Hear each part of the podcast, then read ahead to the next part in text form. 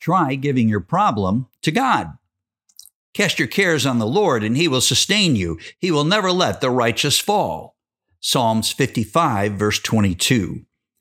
If you grow up in hard times, you will automatically do one of these two things. First, trust God more because you have experienced his faithfulness. Or two, worry, think, and incessantly talk about the what ifs in life.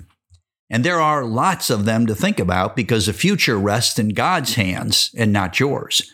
It's possible for a thing to seem much bigger to you than it really is. That's the essence of worry. It's like a snowball. It starts small, but as you roll it over and over in your mind, it becomes bigger and bigger until it has the potential to bury you. What's the answer? Trust in the Lord with all your heart and lean not on your own understanding. Proverbs 3, verse 5.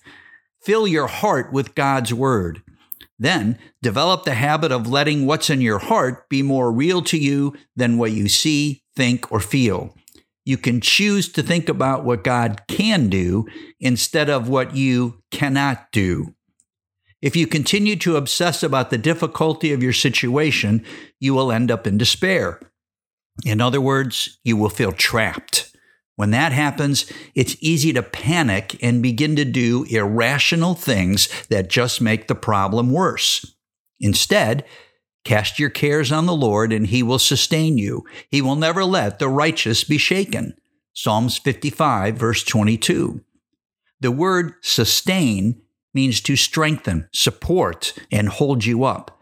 God may not take you out of the situation immediately, but his sustaining grace will bring you through it.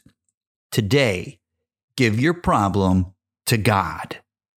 We pray, Heavenly Father, today I turn over my situation to you to help me get through it. In Jesus' name, amen.